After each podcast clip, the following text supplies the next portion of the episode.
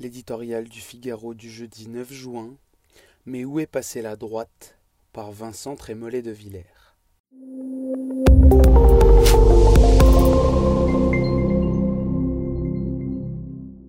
Après la déroute, la débandade, non contente de s'effondrer au premier tour de l'élection présidentielle, la droite classique, le temps de la campagne législative, a choisi, tel Bernard l'ermite, de rentrer dans sa coquille. Après la déferlante Macron, la vague Le Pen, l'écume Zemmour, elle attend que se retire la marée Mélenchon. Le temps joue pour elle, disent ses stratèges, sans voir que les électeurs vont finir par s'habituer à cette absence. Comme hier les socialistes, les républicains pensent qu'un jour le pouvoir leur tendra les bras. C'est tout le contraire. Il faut d'urgence se retrousser les manches pour tout reconstruire. Sinon, en 2027, leur candidat rétrécira la droite comme Anne Hidalgo a rétréci la gauche. 2%, c'est le prix des demi-habiles.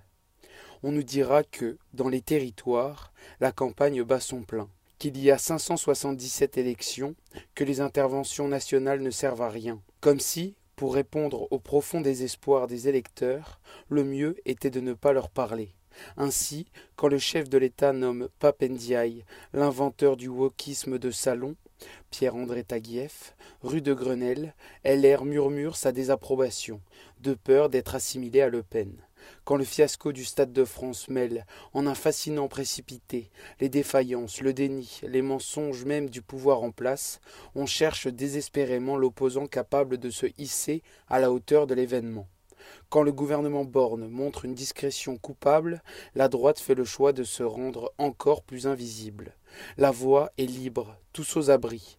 Et quand Jean-Luc Mélenchon traite les policiers d'assassins, c'est la majorité, pourtant si friable sur la sécurité, qui peut s'afficher sans peine en partie de l'ordre.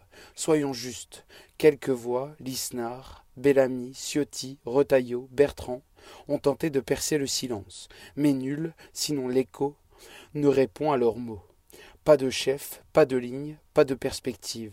La survie pour seule ambition. Le paradoxe est que des millions de Français cherchent une opposition raisonnable et une force d'alternance, une droite.